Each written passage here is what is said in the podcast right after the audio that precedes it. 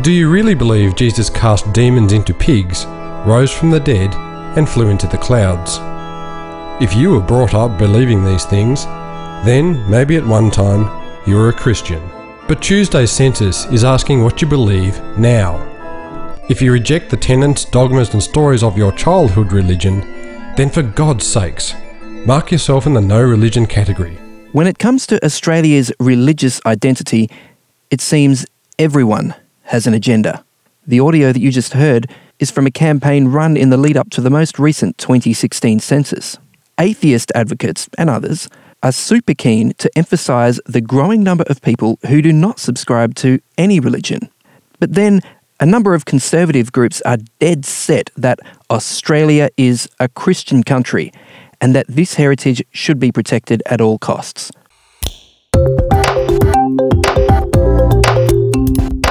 This is Signs of the Times Radio with Kent Kingston.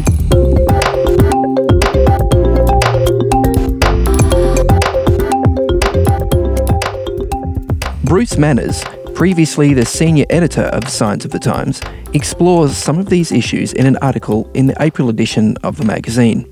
I caught up with him from his home via Skype.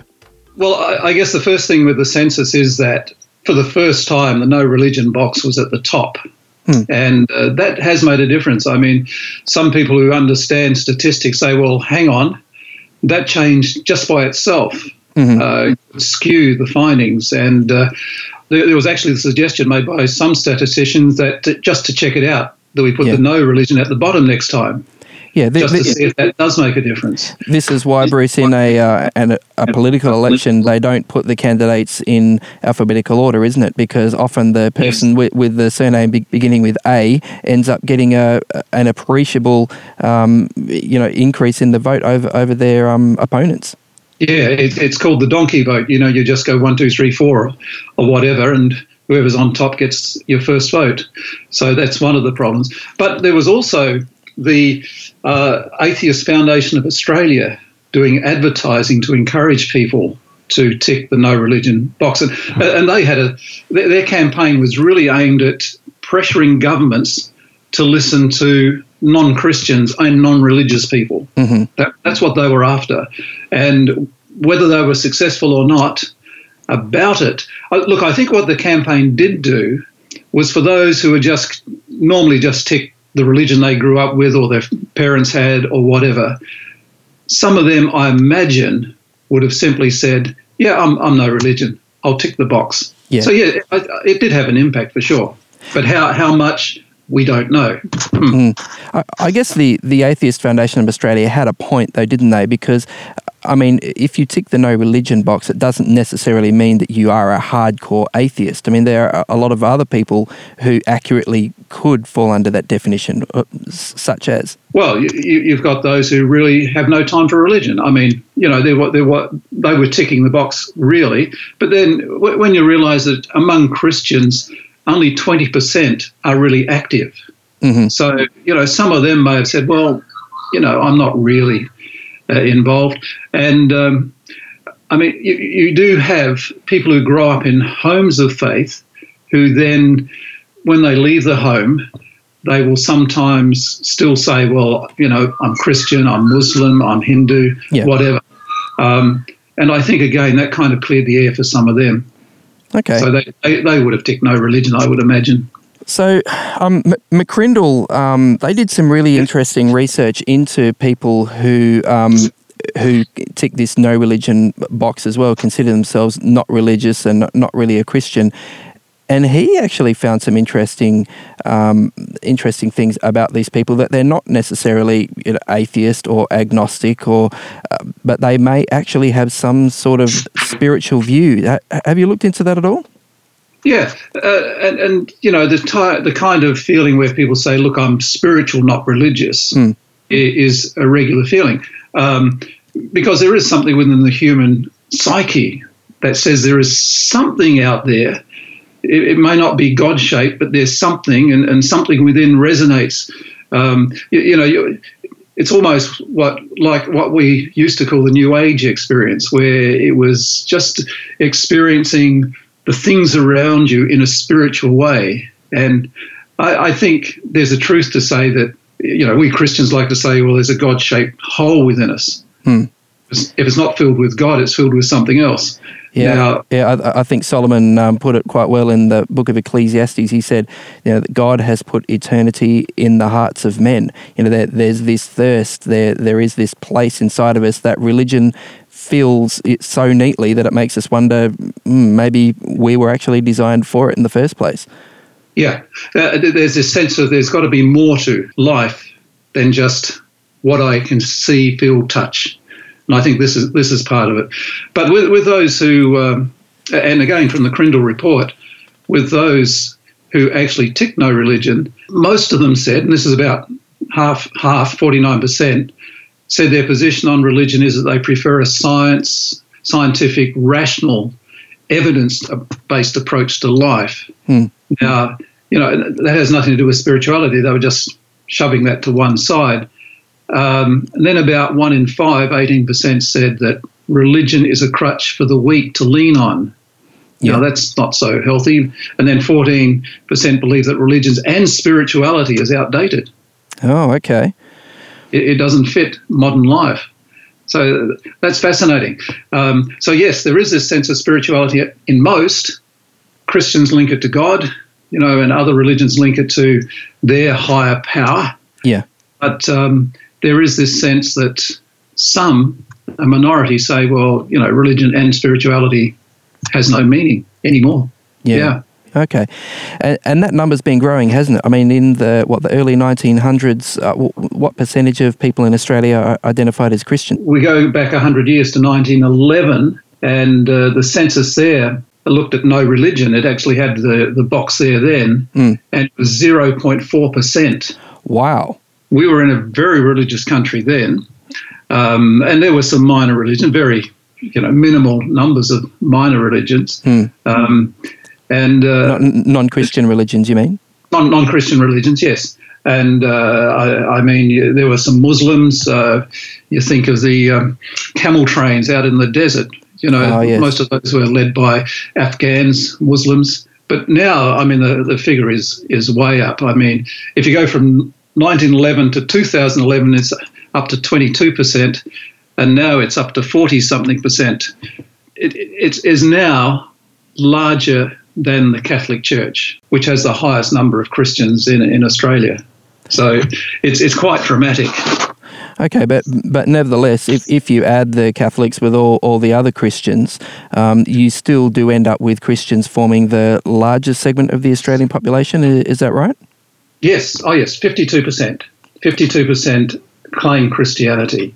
Okay. But um, it, it is the first time uh, that the no's have had such a, uh, such a big impact Okay. or have uh, responded in such a way to, uh, to give those numbers. As um, you know, Roy Williams asked in his book a, f- a few years ago, you know, is Australia now a, godless nation? I mean, you say fifty-two percent identify as Christians, but then when we actually, you know, get down into those numbers, we discover there are probably only about what 14, 15 percent of, of Australians in church from from week to week, and we could say half of those are probably pew warmers. Um, Yes, so, exactly. So, is Australia a, a godless nation? Should we call ourselves a, a Christian nation, or, or should we just uh, accept facts? That's a really good question. And let me tell you why. Number one is Australia is built on uh, Christian ideals. I mean, even the concept of democracy is really a Christian ideal that comes from the value, the worth of every individual. Uh, it, You know, it doesn't come from ancient Greece and the Athenians. But they, they certainly had it, uh, had that kind of concept.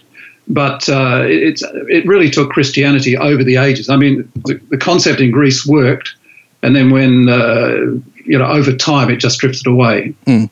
Um, but it really it really took Christianity through the centuries actually to, to actually build up to this point. But it is it is based, and, and our politicians are right when they call upon Christian ideals within our community, although their their thoughts about what a, what a Christian ideal is may differ to uh, to a biblical ideal, say. But um, you know, the power of one. Yeah, I mean, for the Christian, there is God. He sent His Son Jesus to save every one. Yeah. You know, which, which made and, and look, this this changed the Roman world as Christianity began to develop and grow. Um, the slaves were treated well.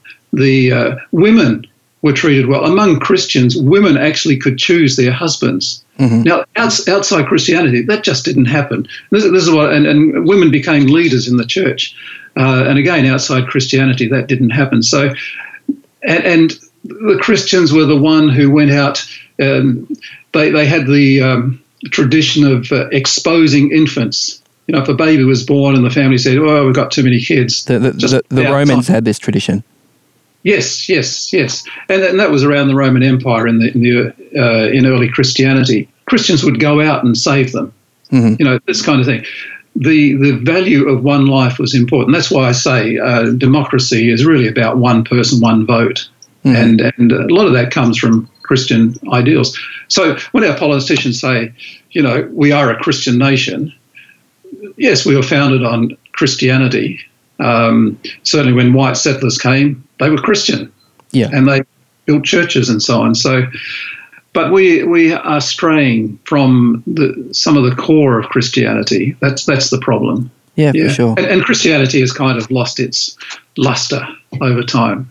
Yeah, well, I, I guess that, that's the other side to it, isn't it? I mean, we've had all these, um, you know, the, the Royal Commission into institutional responses oh, yeah. to, to, child abuse and things like that. And, and for a lot of people, at the end of that process, um, Christianity, which was already looking a, a little old fashioned and irrelevant, is, is now looking for a lot of people, you know, downright you know nasty and um, and and and hypocritical, and it's it sort of makes you wonder. You know, is it any wonder that people are turning their backs on religion and, and ticking that no religion box? Is, is it possibly the fault of the churches that, that we've come to this place? Look, the, the churches have behaved badly. Let, let's let's just admit it. We the, the perception of Christianity out in in the public sphere is is poor, and uh, you know McCrindle did some research. They come up with some interesting stuff. The biggest blocker to Australians engaging with Christianity is the church's stance on homosexuality.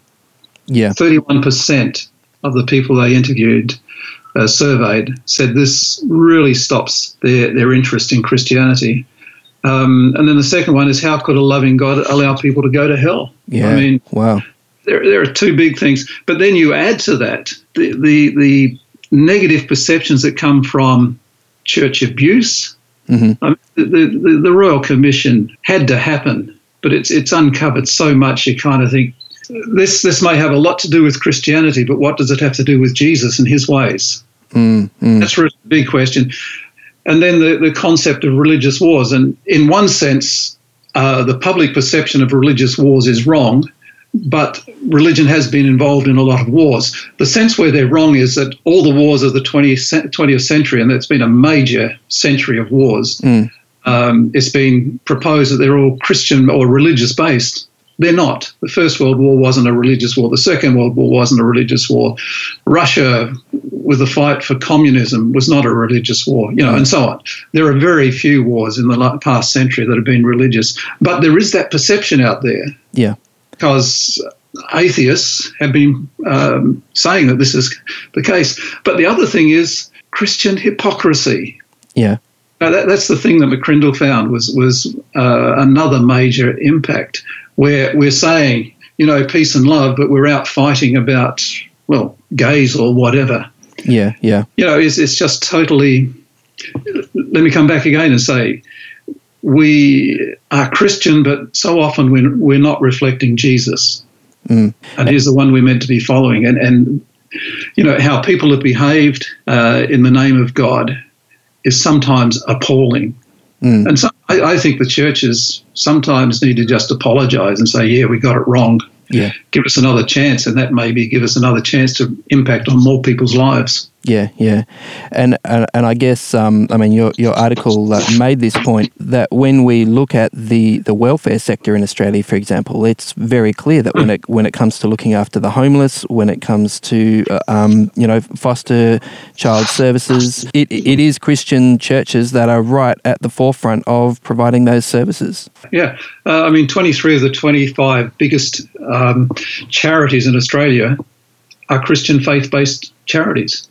And so, uh, and one journalist I, I, read asked the question, "Who's going to replace them?" Mm. You know, and, and really, if Christianity was known by these and not by the mistakes we've made, uh, I think we'd have far better press. You know, we, we wouldn't be uh, worried about a, a, cardinal currently being um, uh, questioned on sex abuse down in Melbourne, you Yeah. know, in, in front of the law courts. Yeah, boy. Maybe we ought to leave that out. no, it's that's that. Look, this is the signs of the times. Um, you know, signs of the times radio, Bruce. If if we're not talking about you know what's actually going on, you know, here and now, then we're, we're really irrelevant, aren't we? Really. Um, I guess that's true. yeah. I guess that's true. And, and the big picture is that Christianity needs to lift its game if it wants to impact. Something that, that I do find interesting that in the last couple of censuses, we've seen that the churches, the Christian churches that are growing in Australia, seem to be growing due to a couple of things. And, and the first thing is is migration. Um, do you, have you sort of looked into that at all in, in preparation for this article? Look, the, the migration thing certainly is the main thing. And uh, it two things are happening. One is people bring their faith from wherever they've come from, Sure. and uh, and we see this. It was interesting when the White Australia policy was was banished. Um, uh, there was a growth in Eastern religions, Mhm. and growth mainly come from those from eastern parts of the world. You know, uh, and that, that's made them grow, and we still see that happening. But we also find that uh, some are changing faith when they come to Australia because they have really changed their lives, they really changed their place of living, and they're much more open to uh, considering other faiths than the one they either grew up with or the, the one that was in the country they came from. And so, yes, we do see a number of people finding their ways to a variety of denominations. And, and often it's because a lot of the churches are helping them settle into Australia. You know, we, we talked about earlier how so many are involved in charities. Some of those are helping immigrants settle. And of course, in that process, they get to know them, and, and often it, it's friendship which brings them to church, and they like the, the fellowship, the, the being together with other people, being together with Australians, and they stay. Mm. It- It's interesting, you know, Bruce. You know, earlier this year, you know, Billy Graham died, and uh, Yes. and, and we remembered that at the time when he was in Australia, what was it, 1963 or, or, or something? Yes, Um, somewhere or was, or was that the Beatles? I always get confused. Uh, um, the, the, the, I won't tell anybody. the, the, the MCG um, has never had so many people present as it did at that time. You know, when when Billy Graham was there, um, and I also think in you know in the previous decades to that, you know, you had things like the Melbourne Town Hall, the Sydney Town Hall, um, booked out by Christian evangelists. You know, preaching series of, of public meetings. Um, Yes. but it seems hard to imagine that happening today. To imagine, you know, hundreds of thousands of people coming out to see a Christian evangelist today. What, w- Yeah. what, what has happened in the in the mindset of people that that we're so different? Oh, look, I, I think when we look back, there's a loss of, of belief in God. Let, let's let's go there. And you go back in history, and, and we could probably say, well, Darwin was the beginning of this. You know, all of a sudden, natural selection and and God was no longer involved in creation, and gradually, some of those uh, things began to stick. Uh, and a couple of world wars last century didn't help. Yeah. I mean, First World War, there, there's evidence that the preaching of hell fell right away. And, and it's thought that people who had served in the trenches had already seen hell and they, they didn't need to talk about it. And way back in 1949, a, a historian called Henry Butterfield, he said, We are beginning to see for the first time in, in Western countries where people did not have to belong to a church to be successful at business, to be seen as part of society, and so on. He, he, he saw it Yeah. way back in 49 as saying, you know what? You don't have to be a Christian anymore in, in our Western society. And then along came the baby boomers in the 60s and 70s, and they, they kind of threw out, well, they challenged Christian lifestyle, you know, sex, drugs, and rock and roll. Yeah. Um, And uh, then more recently, we've had the resurgence of atheism. Hmm. And it's, it's rather cool now to be an atheist, whereas before it was uncool, you know? Yep. And now, because we're in a science based world, we have to try to prove God. Well, you, you can't prove God. Mm, it's, it's, as, it's as simple as that. I mean, you can say there is evidence in certain areas, but, but really it's a faith decision that, Yeah. that you make. So we're, we're in a world now where, you know, it's okay to say, I don't believe in God, I have no religion. And and, And, for, again, and we've got to come back to the, even the, even the Christians.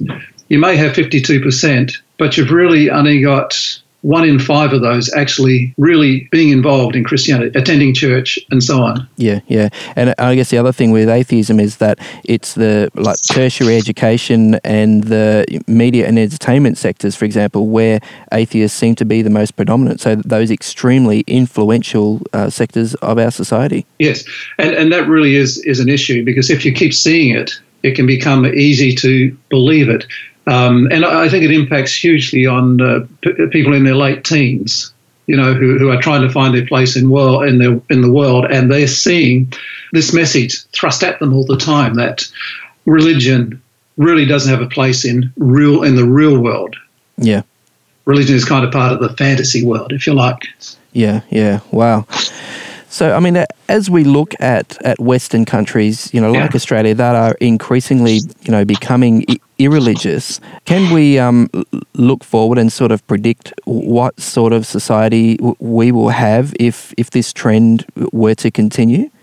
I mean, w- would it be good? Would it be bad? Would, would it be a, a mix? Look, I, I think we would see uh, um, a, a trend that's already started with uh, with Trump, and we see it a bit in Australia, where there's there's such a big division between how people think. You know, I'm, I'm getting outside of Christianity or religion now, but we're Sure. but we're seeing this this trend where we are having an increasingly divided society. Now, whether we like it or not, religion actually pulls us together. Hmm.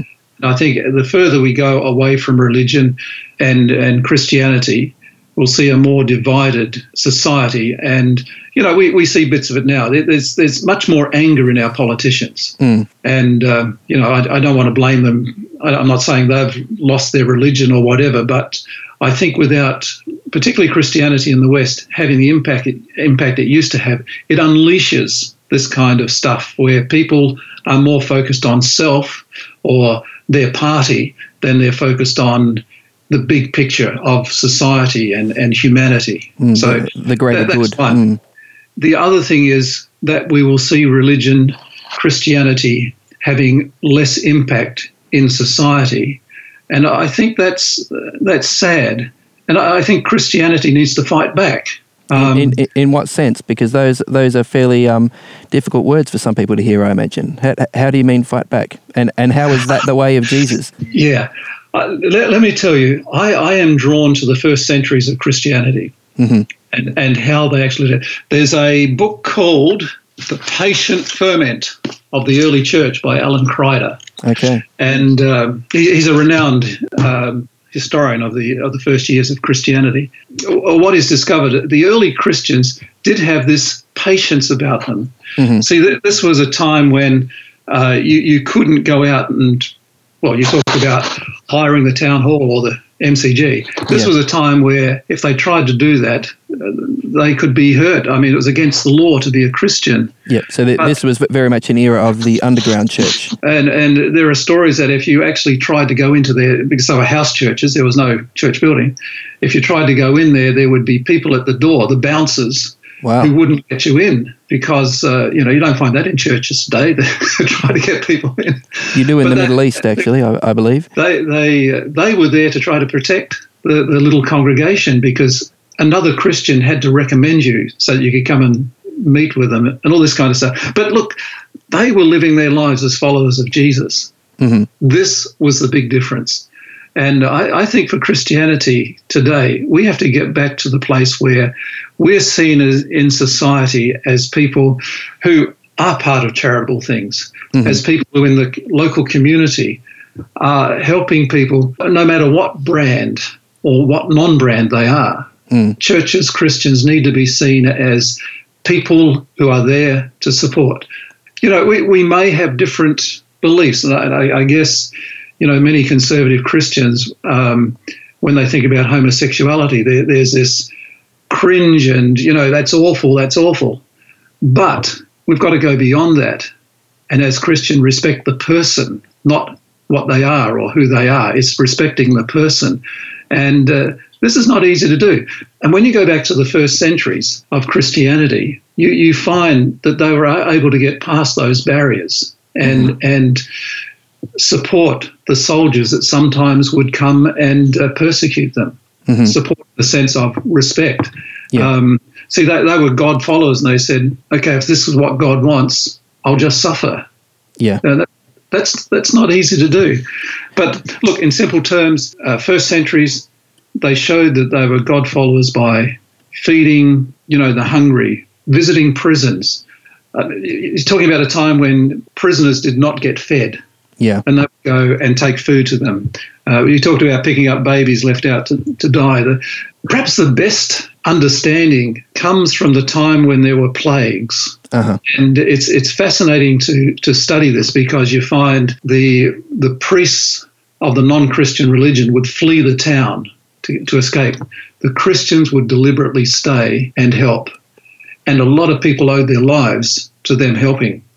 Let me also say a lot of Christians died because they caught the plague yeah. as they were, were helping them. So, you know, wouldn't it be great if, if Christianity was known because of that kind of thing?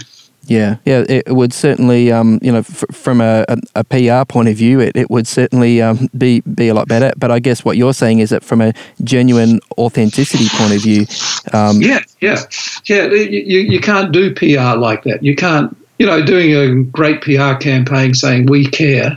Uh, well, what does it do if you're not showing it? Yeah, uh, yeah. I, I think we need to need to live like Jesus let, let, me tell you a story that, that I think sums it up. Sure. And it comes from uh, just just just to finish with Bruce because we're just about out of time. Yeah, no, I think this will finish it well. Um, this comes from Philip Yancey, mm-hmm. a Christian writer, very well known among evangelical circles. He was invited to the president's prayer breakfast when Bill Clinton was the president. Mm-hmm. And it happened to be the time that Mother Teresa was talking to them. And she was a, a human dynamo, just a little over four foot. Wow. But uh, she was a dynamo. And, and as she was talking, she tackled the problem of abortion. Yep. Uh, she is a strong Catholic, totally against abortion. Mm-hmm. And she said something like, um, How can we speak out against violence when we are the most brutal with the most defenseless? Mm. You know, pretty strong words. And I don't know if you can still watch the clip, but Clinton and the vice president looked very uncomfortable mm-hmm. as she was talking. Yancey had an interview with him in the car after the event. With, with Bill so, Clinton? With Bill Clinton. Yeah. Yeah. And um, he interviewed him. And then after it was over, he said, just as we said goodbye to the president, I said, President Clinton, what did you think of what Mother Teresa had to say today? Good question. And this is what he said. He paused for a moment. He said, and I'm quoting him, it is very difficult to argue against a life so beautifully lived. Yeah. I wow. think there's a truth in that. Mm. That if, if we as Christians can live a beautiful Christian life, there's a certain attraction that I think will overcome some of the barriers that we have today. Yeah, wow, that's a, a that is a, a, really great point to finish on. Um, thanks so much, uh, Bruce, for, for writing this article in, in this month's Signs of the Times and for chatting with us today to help us explore some of the implications a, a little deeper. Good, good to chat, Kent. Today's episode was based on an article appearing in this month's Signs of the Times magazine. A subscription is just $26 for 11 issues a year. To find out more, visit signsofthetimes.org.au. Signs of the Times has been published in Australia since 1886 and is proudly produced by Adventist Media. This is an Adventist Media podcast.